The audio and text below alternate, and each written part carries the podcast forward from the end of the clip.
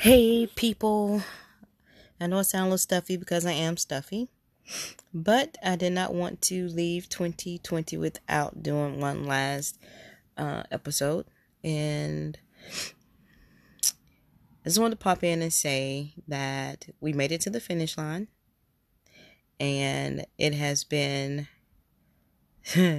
some kind of journey. You know, it's been some kind of ride this year, but we made it to the finish line. And I know some of us made it to the finish line without some of the people that we care about a lot in this life. But we made it to the end of 2020 and we can look forward to 2021. And I am praying for everyone that it is an amazing, amazing year. Not to say there won't be difficulties still and trials and hard times, but I am just really looking forward to an awesome year of great things happening, not just for me, but for those in my circle, for you, for those in your circle. Just all of us could use some really great things, I think, in one uh, form or fashion. So I want to say Happy New Year's Eve. And if I don't pop in tomorrow, which I want to, I'm planning on it, we'll see what these cold meds are going to do. But happy 2021 as well.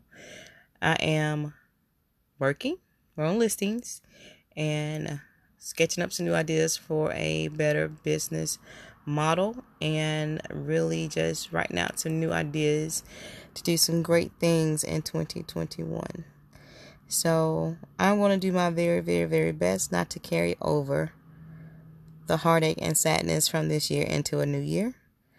I want to take over all the positive things, things I've learned the ways I've grown this year, the challenges and that I'm so much stronger, I think, than I give myself credit for. I'm, a, I'm a, I am my own worst critic, y'all. I'm, I am hard on myself, harder than anybody else could be on me. And so I want to take the growth that I had this year into this new year. And granted, it's not growth that I've been I asked for, but to shine a positive light on it, to see it as growth rather than just terrible things and situations. So, anywho, I'm glad I got a chance to pop in on this last day of 2020. I wish you all the very, very, very, very best in the new 2021 for you and yours. I ask everybody to continue to please be safe for you and for yourself, for your loved ones, whoever you share your household with, and for those around you that you have to cross paths with. We can't just let our guards down. We got to continue to be safe. So I'm just asking, and that was the TV popping on. I'm asking everyone to be cautious, take precautions, be aware, and you know, take care of yourself so in turn you can take care of others.